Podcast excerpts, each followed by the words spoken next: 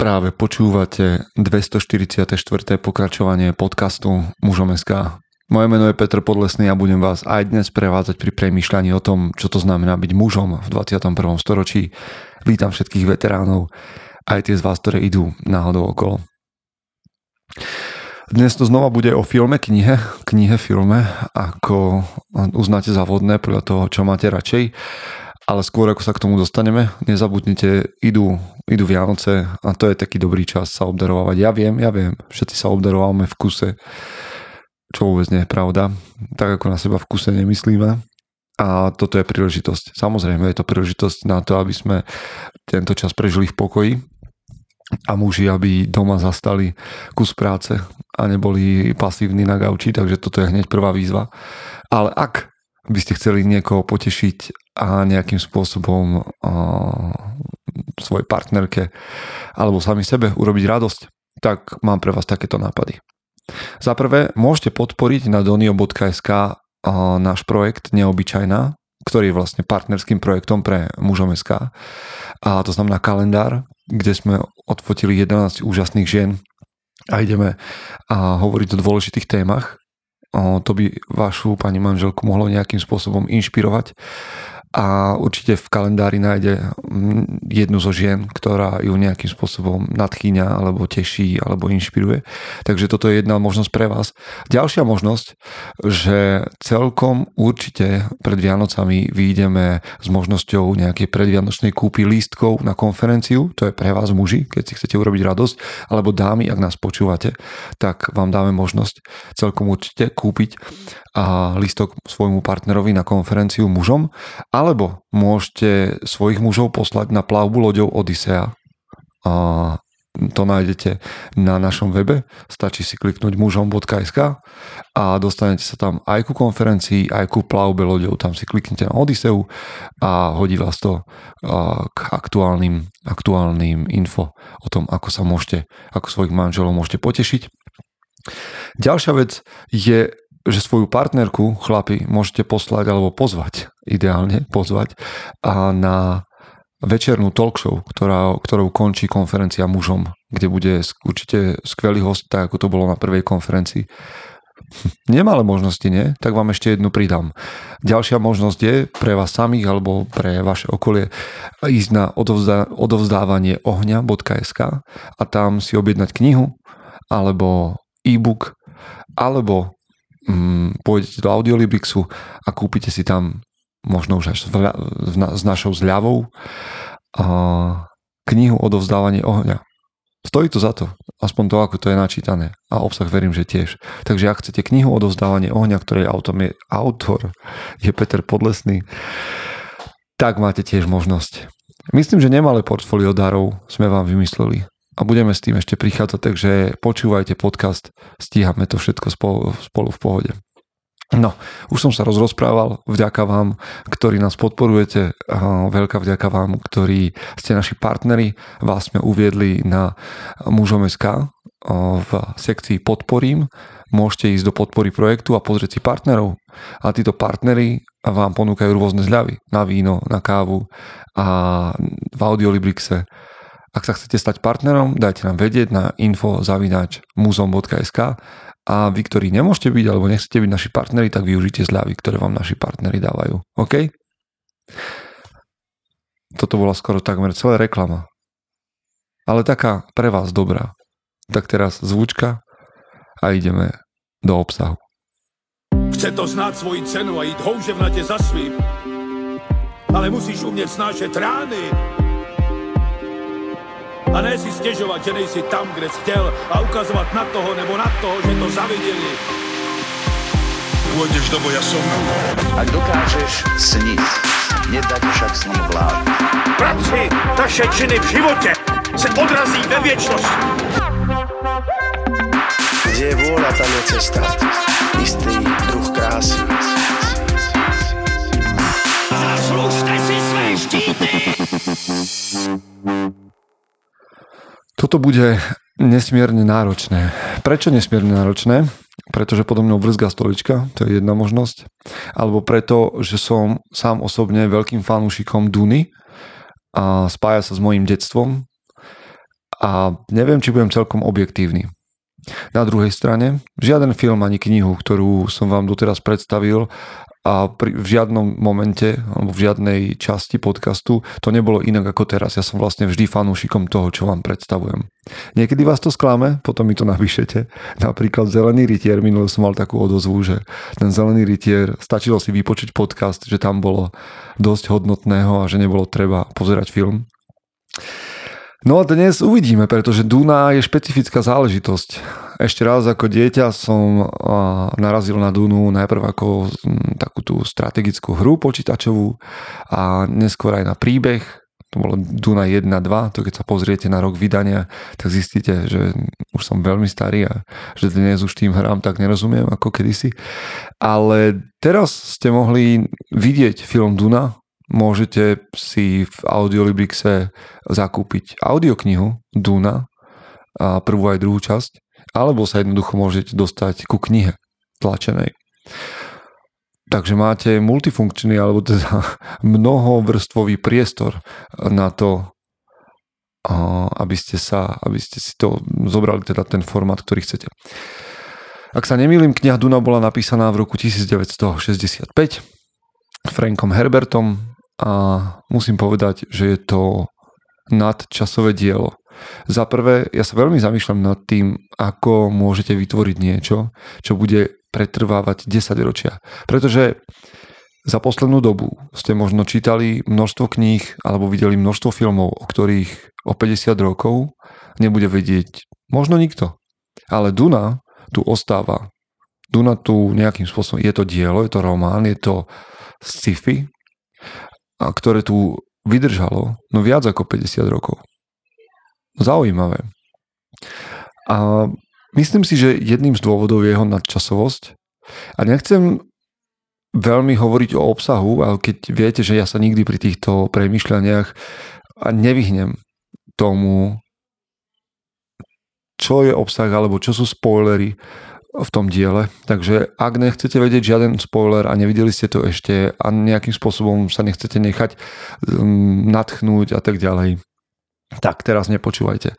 Ale čo je dôležité je, že v príbehu Duny znova môžeme naraziť na veľa, veľa odkazov, ktoré stoja za to, aby nad nimi muži premýšľali, aby ste nad nimi premýšľali so svojimi synmi, aby ste nad nimi premýšľali možno so svojím skautským oddielom alebo akoukoľvek partiou chlapov. Takže ak budete pozerať e, Dunu 2021, vyšiel tento film práve v tomto roku, čo je audiovizuálne dielo s hudbou Hansa Zimmera, ak sa nemýlim. Takže geniálna hudba, geniálne obrazy. A, tak vám dám pár point, ktoré by ste si mohli všimnúť. Za prvé, Duna nie je film a, na štýl rýchlo a zbesilo. Okay? Nie je to rýchla akčňarná, kde všetko vybuchuje a kde každý s každým bojuje a kde um, hlavní hrdinovia sypú hlášky z rukava. Preto možno vznikol aj vtip internetový, že stačí prehodiť dve písmená v tom, v tom názve Duna, vznikne vám nuda, ktorý hovorí vlastne o o obsahu dosť. Ja s tým absolútne nesúhlasím. Myslím si, že obsah knihy, minimálne obsah prvých dvoch kníh alebo dvoch pokračovaní je geniálny a má čo povedať mužovi v 21. storočí. O čom teda Duna je? Duna je hlavne o planéte, ktorá, ktorú nazývajú Duna, ale planéta, ktorá sa volá Arakis a zároveň o superiacich veľrodoch alebo veľkorodoch a my veľmi čas a ďalších vlastne, ďalších, ďalších povedzme mm, organizáciách alebo kultoch a tak ďalej je o korení alebo melanži, ktorá, čo je vlastne substancia, ktorá sa ťaží alebo ktorá sa vyskytuje na Dune, na tejto planete, na Arakise a o ktorú má záujem celý vesmír. Tento vesmír je vlastne naša veľmi, veľmi vzdialená budúcnosť, kde sú zakázané počítače alebo výpočtová technika. Namiesto nich tu máme ľudí, mužov mentatov, ktorí slúžia ako také ľudské počítače a dokážu hovoriť o pravdepodobnosti a majú skvelú pamäť a vedia vypočítavať mnohé veci a sú pobočníkmi mm, sú pobočníkmi vládcov v tých veľkorodov. No, vrátim sa teda ešte aj ku koreniu, pretože toto korenie je vec, ktorá predlžuje život Mm, ktorá dáva ľuďom špeciálne schopnosti, mm, schopnosti, ktoré sú na mentálnej úrovni, dáva im schopnosť predpovedať budúcnosť alebo vidieť rôzne typy budúcnosti, dáva im schopnosť plaviť sa vesmírom, na, teda samozrejme na vesmírnych lodiach. A zároveň, zároveň je to substancia, ktorá je nejakým typom drogy, to znamená, že v momente, keď chcete získať všetky tieto vlastnosti, a tak zároveň sa upisujete tomu, že budete mm, melange alebo korenie spice užívať veľmi, veľmi dlho. Hlavné dva rody, s ktorými sa stretávame, sú Harkoneni. Mne vždy v mladosti pripomínali Rusov, alebo teda sovietský zväz, a na ktorých čele stojí Vladimír Harkonnen, možno práve kvôli tomu menu Vladimír som si to tam nejak doplnil. A potom tu máme rod Atreidov, odkiaľ vlastne prichádzajú hlavní hrdinovia. Je to Leto Atreid, alebo Leto Atreides, čo je vojvoda, a jeho manželka Jessica, alebo jeho Lady Jessica, jeho konkubína, lepšie povedané, a potom ich syn Paul Atreides. A okolo tohto póla, ktorý sa z nenazdajky vo svojich 15 rokoch ocitne na planéte Arakis, sa točí celý príbeh. Nechcem vám prezrať o mnoho viacej. Je zaujímavé, že tieto veľkorody vlastne bojujú o nadvládu nad touto planetou. Veľmi rýchlo sa stretávame s ďalšími postavami, ako je Duncan Idaho, čo je vlastne um, taký jeden zo služobník, zo služobníkov Atreidov, najlepší šermiar v impériu, teda vo vesmíre známom. A potom tam máme ďalších a ďalších, ako je Garni Halek, Tufir Havad, čo je vlastne mentat. Nechcem vám hovoriť všetky tieto mená, pretože si ich aj tak nezapamätáte. Ale na tejto planete, ktor- o ktorú bojujú Harkonneni a Atreidovia, alebo Atreideo, aj Atreidesovia, ťažko povedať. A je ešte jedna veľmi významná frakcia a to sú Fremeni. Fremeni sú púštny národ a ľud, ktorý je opradený mnohými tajomstvami. V momente, keď sa Harkonneni vlastne dostávajú preč z planety a nahradia ich, Atreid, nahradí ich rod Atreidov, tak sa tam dostáva aj samozrejme mladý Paul so svojou matkou, so svojím otcom a zistuje, že ho miestni, alebo teda fremeni, považujú za naplnenie dávnych proroctiev, za nejaký druh Mesiáša. Jeho matka, Lady Jessica, je zároveň súčasťou sesterstva, čarodejníc, povedzme, lebo tak ich volajú.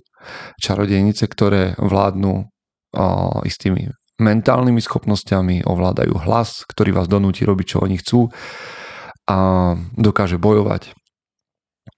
Ona je zároveň takou sprievodkyňou svojho syna, ale smeruje ho práve k tomu, aby sa stal nejakým spôsobom, mm, aby zastal svoju úlohu v dejinách, aby sa stal nejakým spôsobom lídrom Celé je to veľmi komplikované, ale povedzme si, alebo komplikované, možno nie komplikované, ale potrebujete poznať celý ten príbeh, nielen tak, ako vám ho ja porozprávam.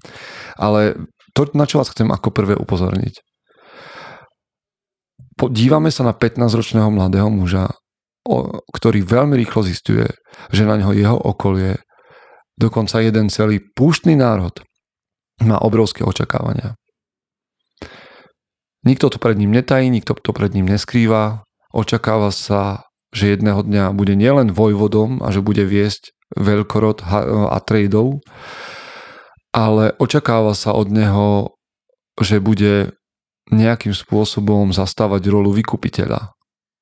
On sám ovláda, alebo teda má rôzne vízie o svojej budúcnosti a vidí tzv. džihad alebo vojnu kde za neho bojujú títo fremeni a kde ich on vedie a kde je veľa krví a veľa súbojov a veľa vojen a snaží sa tomu predísť. Celé toto nás môže viesť k tomu, kde sa my znova dívame na našich mladých mužov, alebo kde ich vidíme a kde vidíme ich schopnosť niesť zodpovednosť za seba samých. V 15 rokoch podľa Franka Herberta by muž, mladý muž, mohol znášať istú, istý stupeň alebo veľký stupeň zodpovednosti a malo by byť na ňo naložené viac, ako si my v našej kultúre predstavujeme. Naša predstava o 15-ročných mladých mužoch je, že sú to nezodpovední puberťáci, ktorí toho veľa nedosiahnu, alebo od ktorých sa teda veľa neočakáva, lebo im nemôžeme zveriť zodpovednosť, alebo nemôžeme im veriť. Ale tuto nás nejakým spôsobom zastavuje príbeh Duny, aby nám ukázal, že 15-ročný mladý muž sa stáva, sa stáva vodcom a lídrom najprv seba samého, keď sa rozhoduje, čo bude robiť a ako spracuje to, čo videl a potom neskôr v jeho dospelosti sa stáva lídrom práve týchto fremenov. Jedna z otázok je, alebo aj to, čím prechádza samotný Paul a Trades v tom filme je spochybňovanie samého seba. Spochybňovanie toho, kam ho nasmerovala jeho matka, kam ho nasmeroval jeho otec, kam ho nasmerovalo sesterstvo Bene Gesseritu. Čo z neho chcú mať a či je to jeho povinnosť, alebo sa môže tomu vyhnúť v budúcnosti.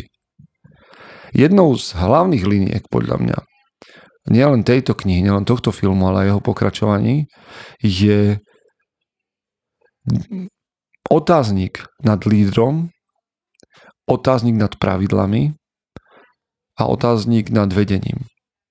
Ako keby nás Frank Herbert v Dune stále navádzal niekde tým smerom, že sa máme pýtať, prečo veríme lídrom? Prečo sme presvedčení o tom, o čom sme presvedčení. Je to dané, alebo sa môžeme sami rozhodnúť.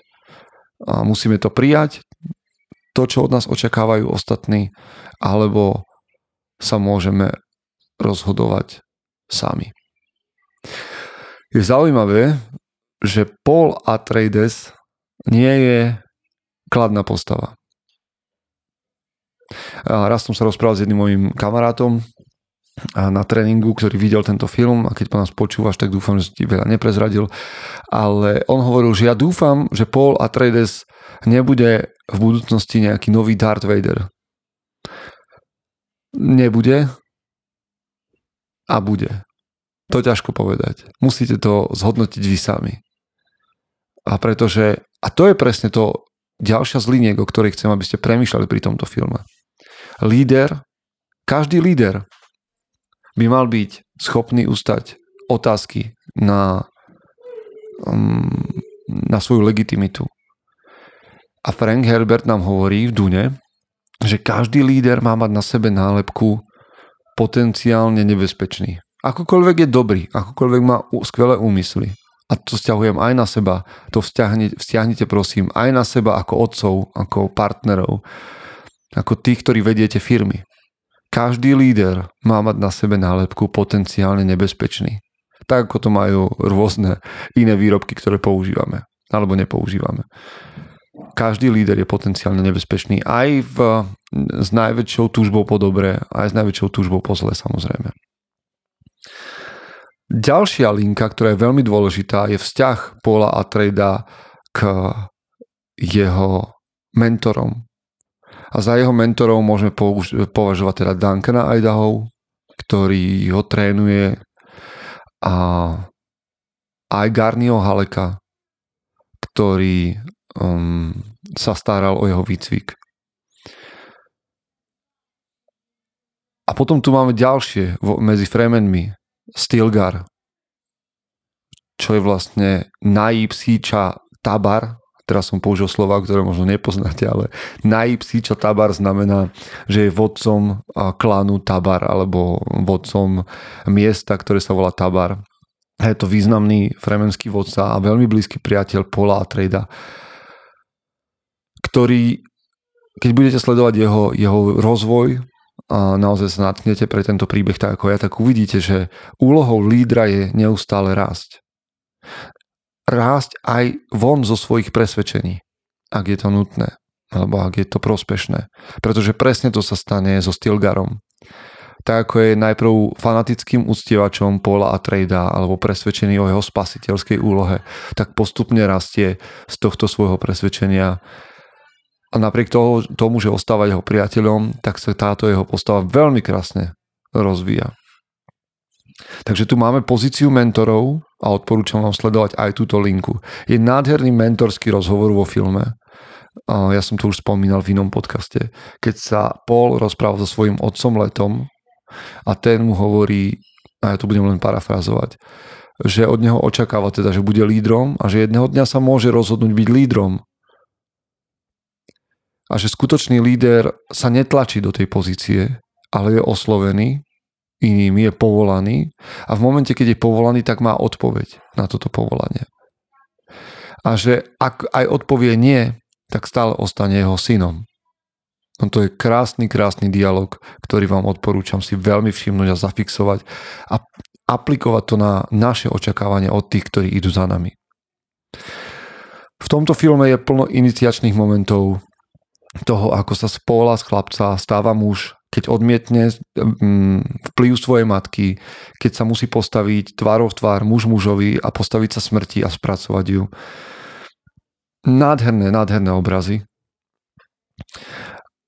toho, ako vlastne po tejto iniciácii sa Paul a Trades musí rozhodnúť zobrať svoje vlastné bremeno, postaviť sa tvárov tvár svojim, svojim víziám, postaviť sa k partnerstvu s potenciálnou ženou, alebo teda s potenciálnou manželkou, to je Chany,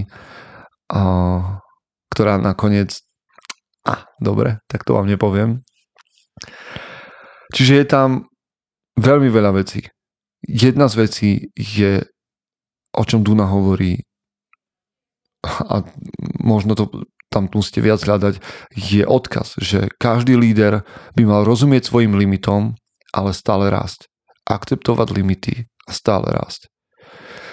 Ukazuje aj na nebezpečenstvo toho, čo sa stane, ak sa líder nechá uctievať, ak zo seba nechá urobiť božskú postavu, ak opustí ľudskosť a stane sa Bohom. A to už zachádzam do 3., 4. a ďalšej knihy, ktorá ktorá nás veľmi, veľmi učí. Aj keď mnohí už tak trošku zaznávajú tie ďalšie pokračovania, ale tento svet je veľmi prepracovaný a znova jedným z veľkých odkazov je nenechajte si zobrať svoju ľudskosť v akejkoľvek úspešnej pozícii sa nachádzate. Nenechajte sa uctievať a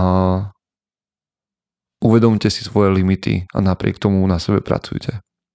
Ďalšia dôležitá vec, a to možno budem končiť, aby som vás nadchol pre, pre ďalšiu záležitosť, je to, ako sa celý čas hraje tento film, alebo aj táto, táto kniha, so strachom. Frank Herbert hovorí o strachu častokrát a mnohokrát.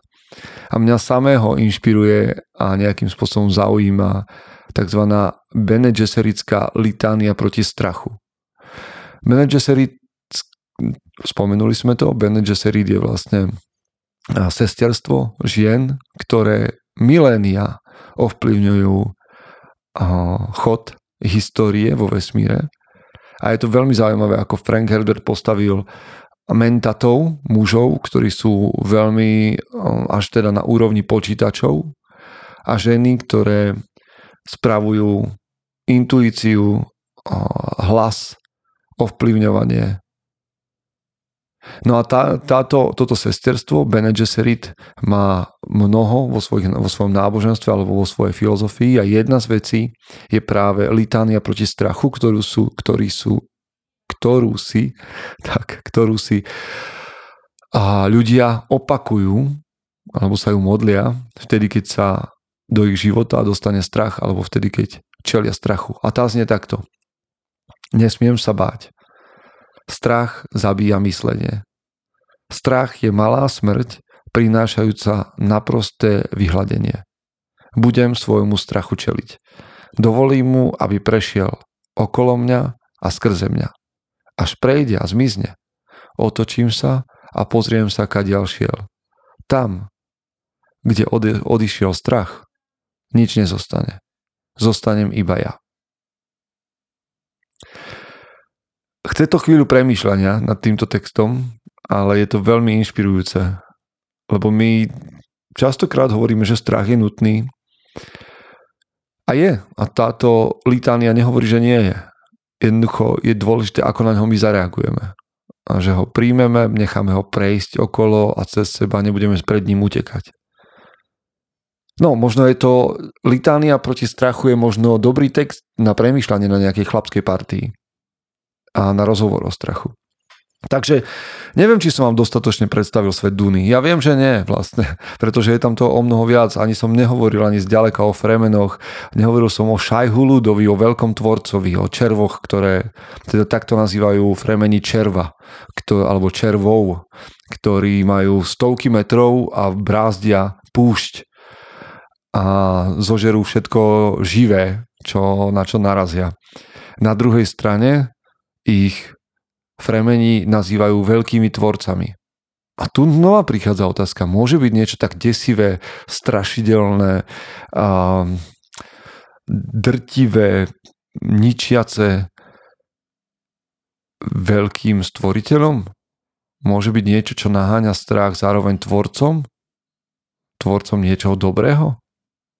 Aj na to odpoveda Duna. Ako by ste odpovedali vy? Môže byť niečo desivé tvorcom niečoho dobrého? Hm. Dobre. Verím, že vás nadchlo aspoň niečo z týchto myšlienok. Ja by som sa s vami o Dune osobne rád rozprával o mnoho dlhšie. Ale nechám vás si to pozrieť, prečítať alebo vypočuť a vy sami tam nájdete myšlienky, ktoré sa stanú tou, ktoré vám pomôžu stať sa tou najlepšou verziou seba samého. Nečakajte od toho a žiadnu žiaden film, kde, kde hrajú naši obľúbení akční hrdinovia. Čakajte od toho premýšľanie, mm, zážitok a nejakú tú filozofiu a myšlienku. Vlastne ich tam dosť. Takže ešte raz, buďte tou najlepšou verziou seba samého. Chce to znáť svoji cenu a ísť houževnate za svým ale musíš umět snášet rány. A ne si stěžovat, že nejsi tam, kde jsi chtěl a ukazovat na toho nebo na toho, že to zaviděli. Pôjdeš do boja som. Ak dokážeš sniť, nedať však sním vlád. Práci, taše činy v živote se odrazí ve věčnosti. Kde je vôľa, tam je cesta. Istý druh krásy. Zaslužte si své štíty!